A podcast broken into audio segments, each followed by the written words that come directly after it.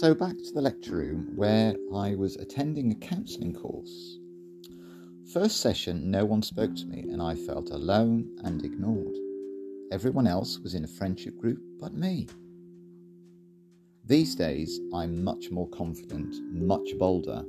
These days, if that kind of thing happened, I'd just barge into a group and invite myself to be included.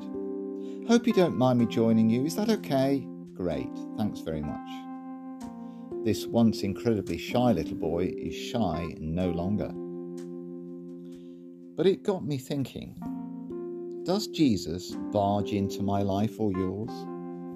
When he's ignored by me or by you, does he insist he get involved? Does he push himself forward and demand an audience? I'm not sure he does. If he'd have been in that lecture room, I think he'd have waited to be invited in to a friendship group.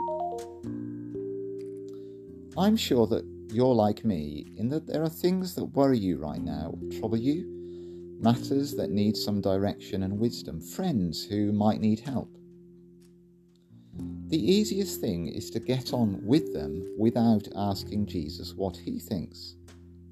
He's there, near, but we can ignore him and the guidance he might offer, or we can instead invite him in because he's not going to barge in unwelcome or uninvited.